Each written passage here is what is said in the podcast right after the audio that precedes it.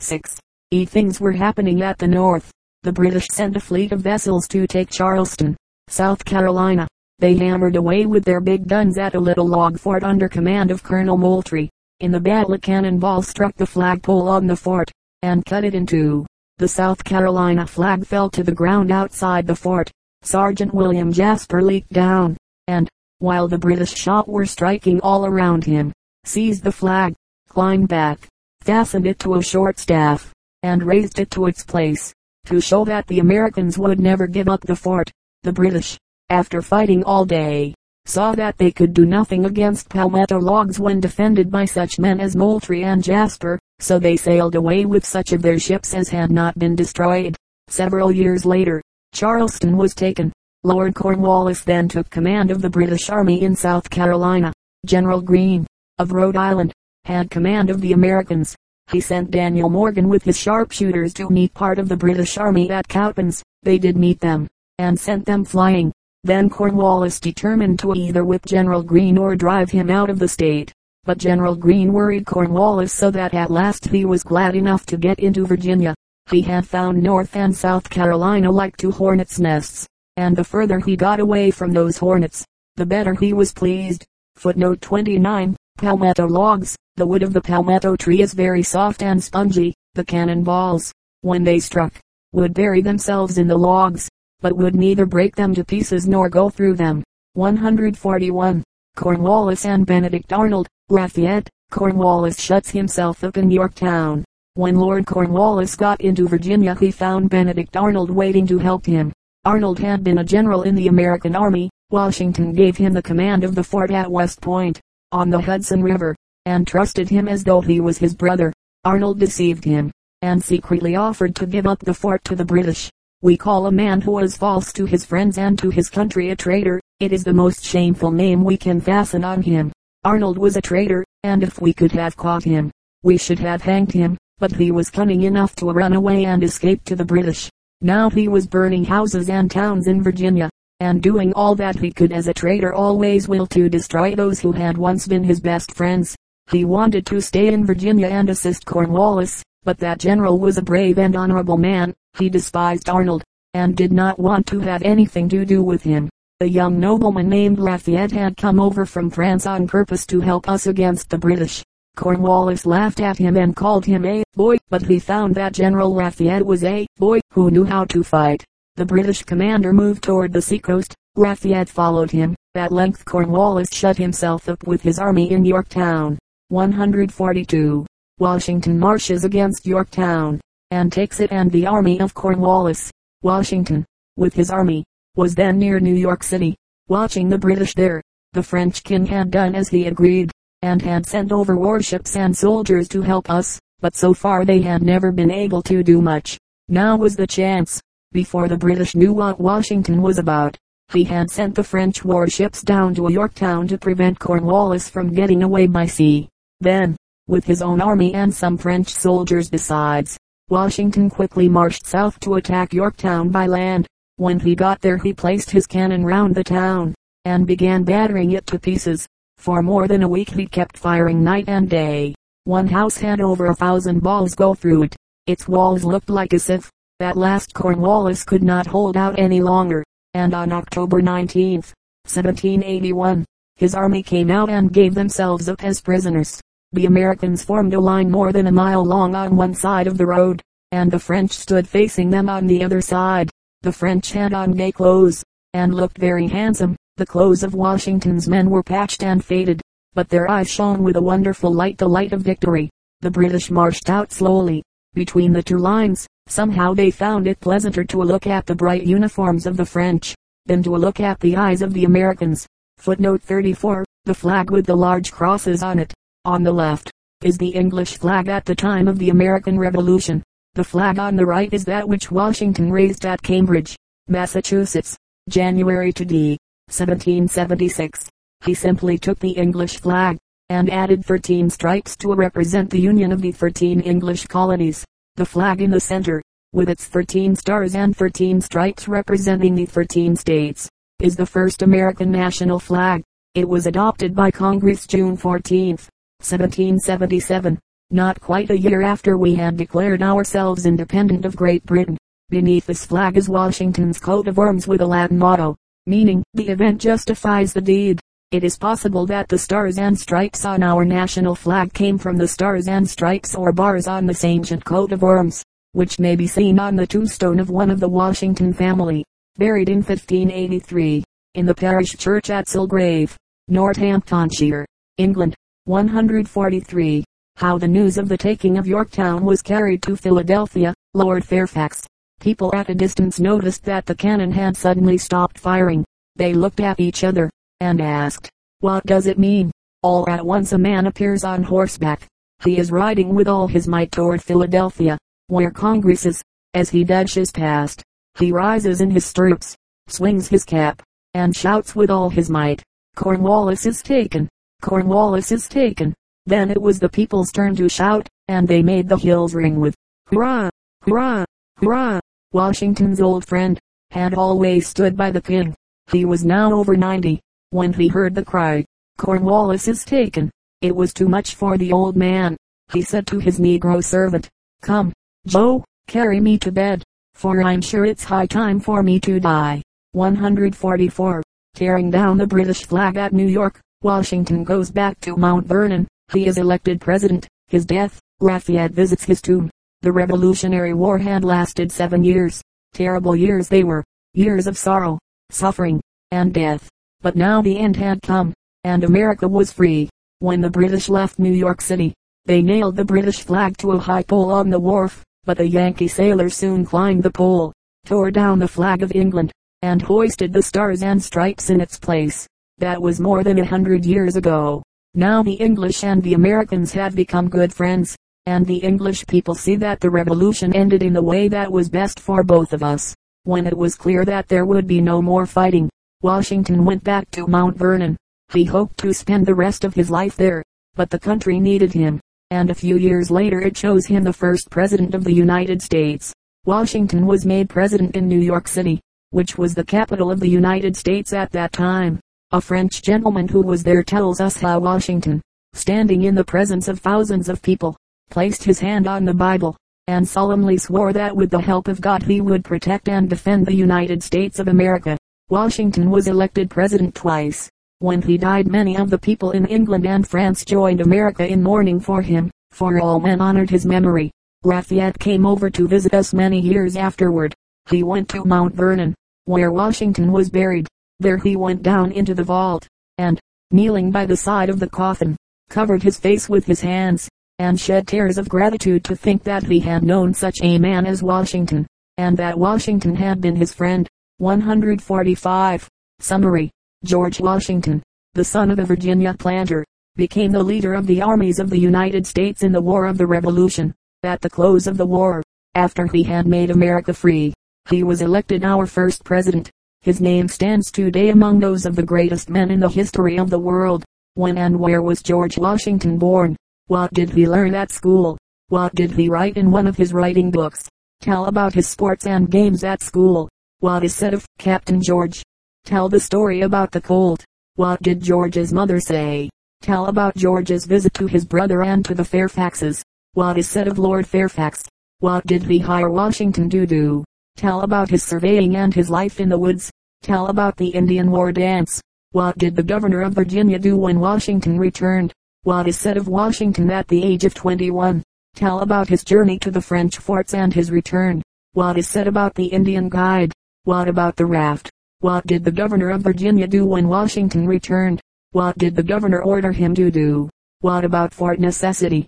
Tell about General Braddock, and about what happened to Washington. What is said about the end of the war?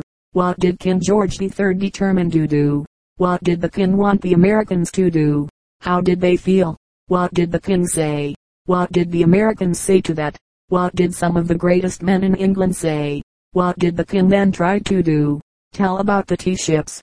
What happened in Boston? What was done to Boston? What help did the people of Boston get? What did the colonies now do? What did the people now begin to call themselves? What did they call the English troops? Who commanded the British soldiers in Boston? What did he do? What about Paul Revere? What did Captain Parker of Lexington say to his men? What happened at Lexington and at Concord? Tell about the Battle of Bunker Hill. What did many Englishmen refuse to do? Where was Colonel Washington living? What did Congress do? Where did Washington take command of the army?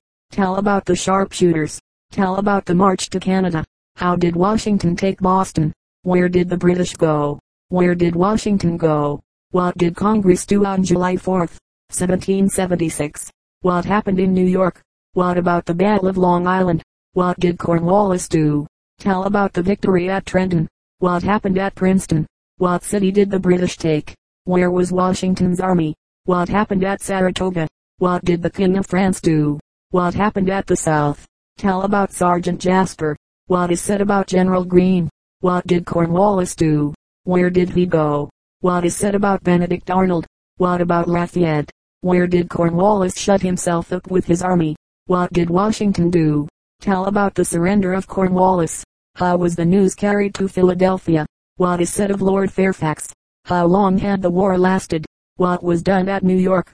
What is said of General Washington after the war? Tell how he was made president. What happened when he died? What is said of Lafayette?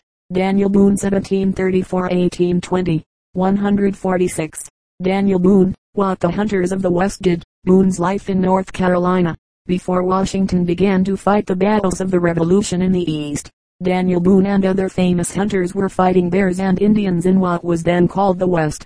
By that war in the woods, these brave and hardy men helped us to get possession of that part of the country. Daniel Boone was born in Pennsylvania. His father moved to North Carolina, and Daniel helped him cut down the trees round their log cabin in the forest. He plowed the land, which was thick with stumps, hoed the corn that grew up among those stumps, and then, as there was no mill near, he pounded it into meal for Johnny Cake. He learned how to handle a gun quite as soon as he did a hoe. The unfortunate deer or coon that saw young Boone coming toward him knew that he had seen his best days, and that he would soon have the whole Boone family sitting round him at the dinner table. 147.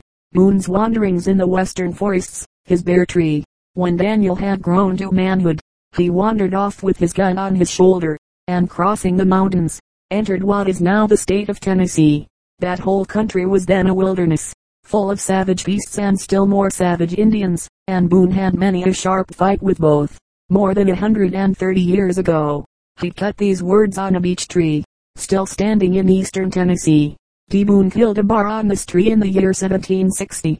You will see if you examine the tree, on which the words can still be read, that Boone could not spell very well, but he could do what the bear minded a good deal more. He could shoot to kill.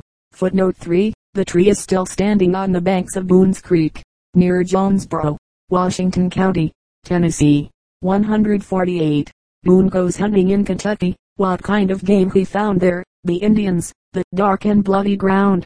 Nine years after he cut his name on that tree, Boone, with a few companions, went to a new part of the country. The Indians called it Kentucky. There he saw buffalo, deer, bears, and wolves enough to satisfy the best hunter in America. This region was a kind of no man's land, because, though many tribes of Indians roamed over it, none of them pretended to own it. These bands of Indians were always fighting and trying to drive each other out. So Kentucky was often called the dark and bloody ground.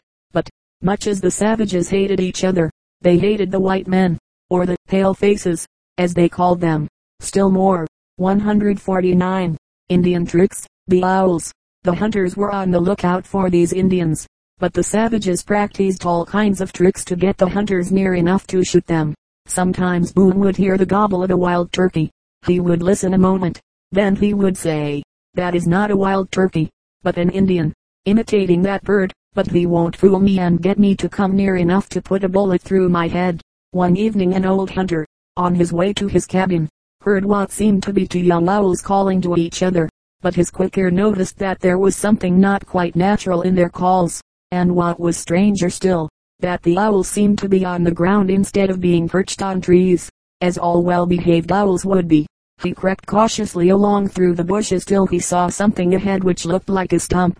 He didn't altogether like the looks of the stump. He aimed his rifle at it, and fired. The stump, or what seemed to be one, fell over backward with a groan. He had killed an Indian, who had been waiting to kill him. 150. Boone makes the wilderness road. and builds the fort at Boonesboro. In 1775 Boone, with a party of 30 men, chopped a path through the forest from the mountains of eastern Tennessee to the Kentucky River, a distance of about 200 miles. This was the first path in that part of the country leading to the Great West.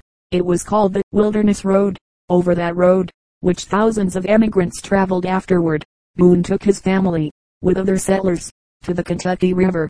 There they built a fort called Boonesboro. That fort was a great protection to all the first settlers in Kentucky. In fact, it is hard to see how the state could have grown up without it. So in one way, we can say with truth that Daniel Boone, the hunter, fighter, and road maker, was a state builder besides. 151. Boone's daughter is stolen by the Indians. How he found her. One day Boone's young daughter was out, with two other girls, in a canoe on the river. Suddenly some Indians pounced on them and carried them off. One of the girls, as she went along, broke off twigs from the bushes, so that her friends might be able to follow her track through the woods. An Indian caught her doing it, and told her that he would kill her if she did not instantly stop. Then she slyly tore off small bits of her dress, and dropped a piece from time to time. Boone and his men followed the Indians like bloodhounds. They picked up the bits of dress, and so easily found which way the savages had gone. They came up with the Indians just as they were sitting down round a fire to eat their supper, creeping toward them behind the trees as softly as a cat creeps up behind a mouse. Boone and his men aimed their rifles and fired. Two of the Indians fell dead. The rest ran for their lives, and the girls were carried back in safety to the fort. 152. Boone is captured by Indians. They adopt him as a son. Later, Boone himself was caught and carried off by the Indians. They respected his courage so much that they would not kill him, but decided to adopt him, that island take him into the tribe as one of their own people, or make an Indian of him. They pulled out all his hair except one long lock, called the scalp lock, which they left to grow in Indian fashion. The squaws and girls braided bright feathers in this lock, so that Boone looked quite gay. Then the Indians took him down to a river. There they stripped him, and scrubbed him with all their might, to get his white blood out, as they said. Next, they painted his face in stripes with red and yellow clay, so that he looked, as they thought, handsomer than he ever had before in his life. When all had been done, and they were satisfied with the appearance of their new Indian, they sat down to a great feast, and made merry. 153. Boone escapes, but the Indians find him again, what a handful of tobacco dust did. After a time Boone managed to escape, but the Indians were so fond of him that they could not rest till they found him again. One day he was at work in a kind of shed drying some tobacco leaves. He heard a slight noise, and turning round saw four Indians with their guns pointed at him. Now, Boone, said they, we got you. You know get away this time. How are you? said Boone, pleasantly, glad to see you. Just wait a minute till I get you some of my tobacco. He gathered two large handfuls of the leaves. They were as dry as powder and crumbled to dust in his hands. Coming forward, as if to give the welcome present to the Indians, he suddenly sprang on them and filled their eyes, mouths, and noses with the stinging tobacco dust. The savages were half choked and nearly blinded, while they were dancing about, coughing, sneezing, and rubbing their eyes. Boone slipped out of the shed and got to a place of safety. The Indians were mad as they could be. Yet they could hardly help laughing at Boone's trick, for cunning as the red men were, he was more cunning still. 154. Boone's old age, he moves to Missouri, he begs for a piece of land, his grave. Boone lived to be a very old man. He had owned a good deal of land in the West, but he had lost possession of it. When Kentucky began to fill up with people and the game was killed off, Boone moved across the Mississippi into Missouri. He said that he went because he wanted more elbow room and a chance to hunt buffalo again. He now begged the state of Kentucky to give him a small piece of land, where, as he said, he could lay his bones. The people of that state generously helped him to get nearly a thousand acres, but he appears to have soon lost possession of it. If he actually did lose it, then this brave old hunter, who had opened up the way for such a multitude of emigrants to get farms at the West, died without owning a piece of ground big enough for a grave. He is buried in Frankfort, Kentucky, within sight of the river on which he built his fort at Boonesboro. 155. Summary. Daniel Boone, a famous hunter from North Carolina, opened up a road through the forest, from the mountains of eastern Tennessee to the Kentucky River. It was called the Wilderness Road, and over it thousands of emigrants went into Kentucky to settle. Boone, with others, built the fort at Boonesboro, Kentucky, and went there to live. That fort protected the settlers against the Indians, and so helped that part of the country to grow until it became the state of Kentucky. Tell about Daniel Boone. How did he help his father? Where did he go when he became a man? What did he cut on a beech tree? Where did he go after that? What is said of the Indians in Kentucky? Tell about Indian tricks.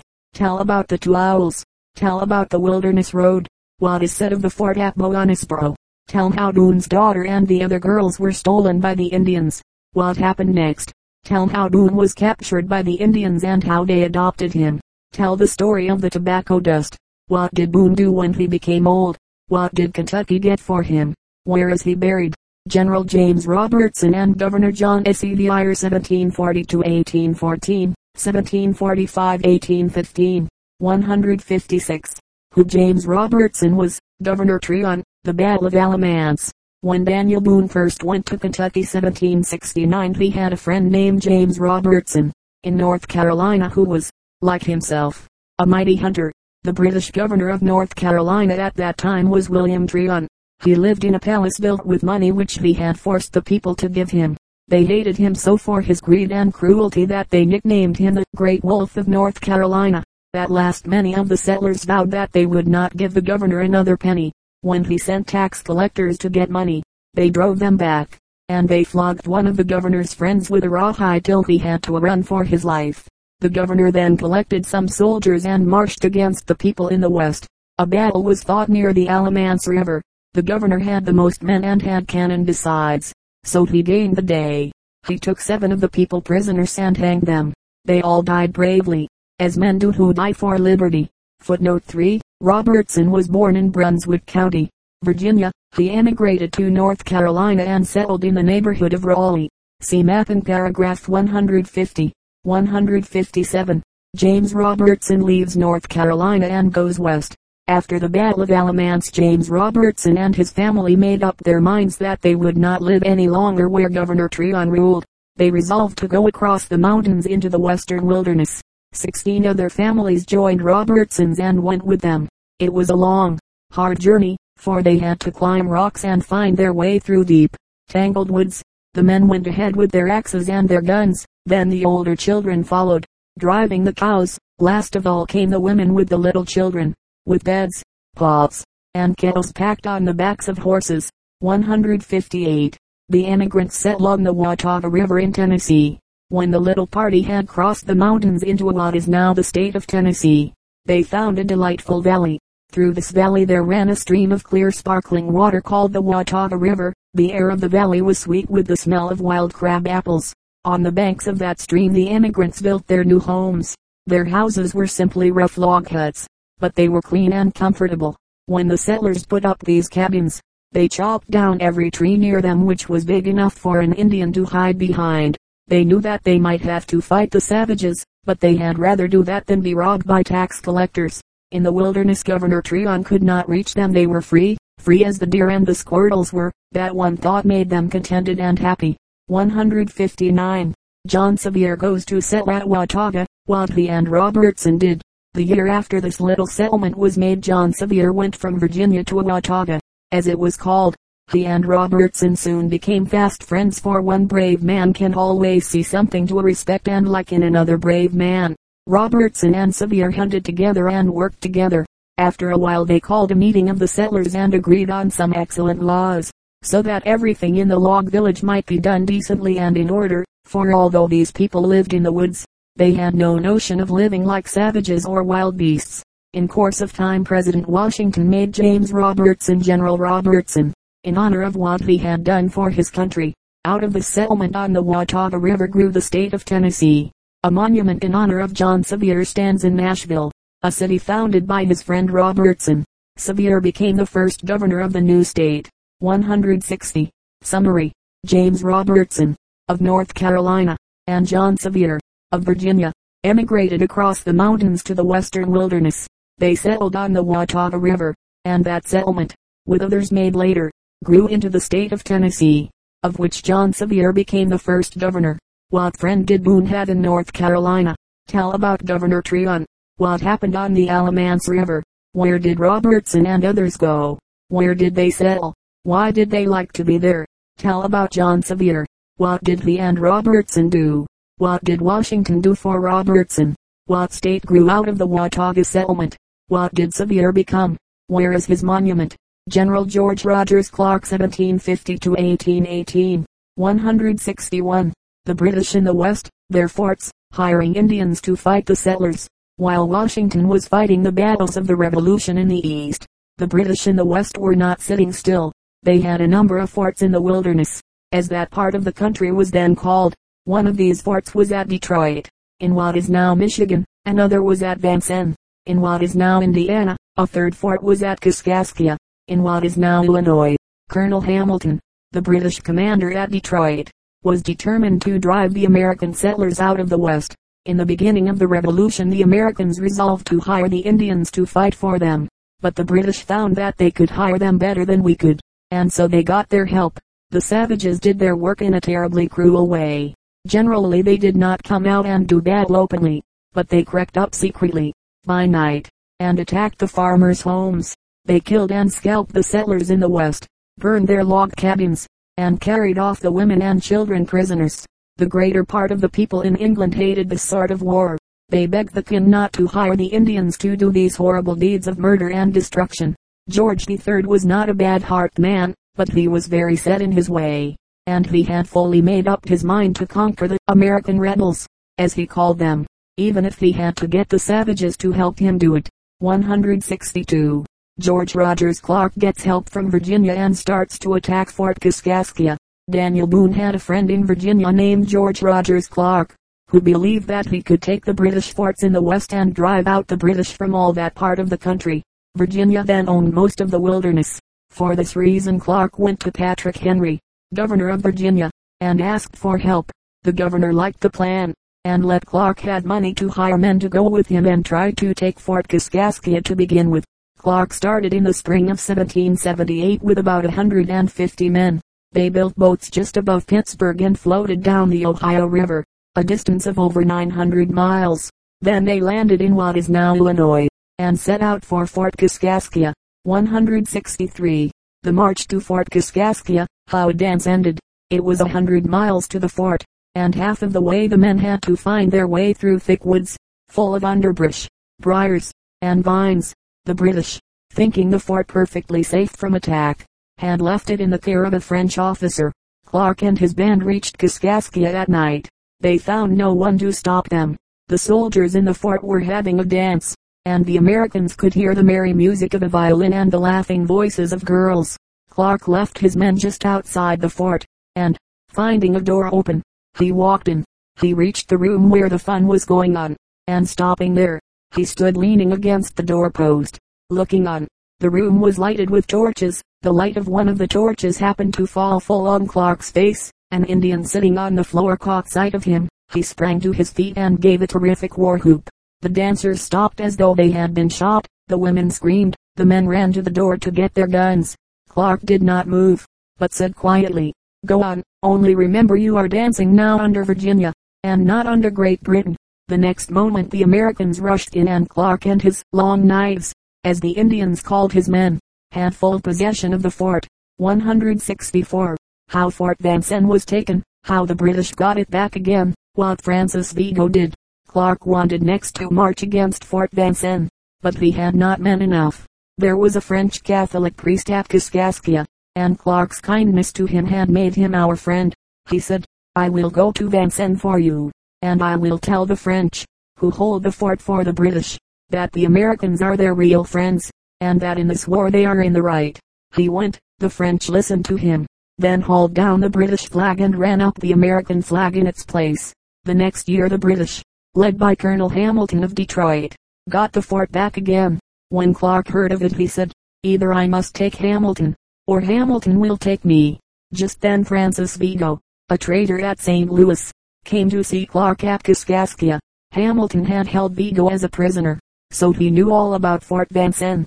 Vigo said to Clark, Hamilton has only about 80 soldiers, you can take the fort, and I will lend you all the money you need to pay your men what you owe them.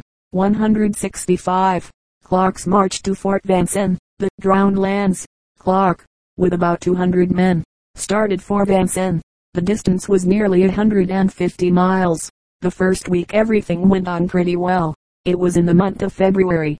The weather was cold, and it rained a good deal. But the men did not mind that. They would get wet through during the day, but at night they built roaring log fires, gathered round them, roasted their buffalo meat or venison, smoked their pipes, told jolly stories, and sang jolly songs. But the next week they got to a branch of the Wabash River. Then they found that the constant rains had raised the streams so that they had overflowed their banks. The whole country was under water three or four feet deep. This flooded country was called the drowned lands. Before Clark and his men had crossed them they were nearly drowned themselves. 166. Waiting on to victory. For about a week the Americans had to wade in ice cold water, sometimes waist deep, sometimes nearly up to their chins.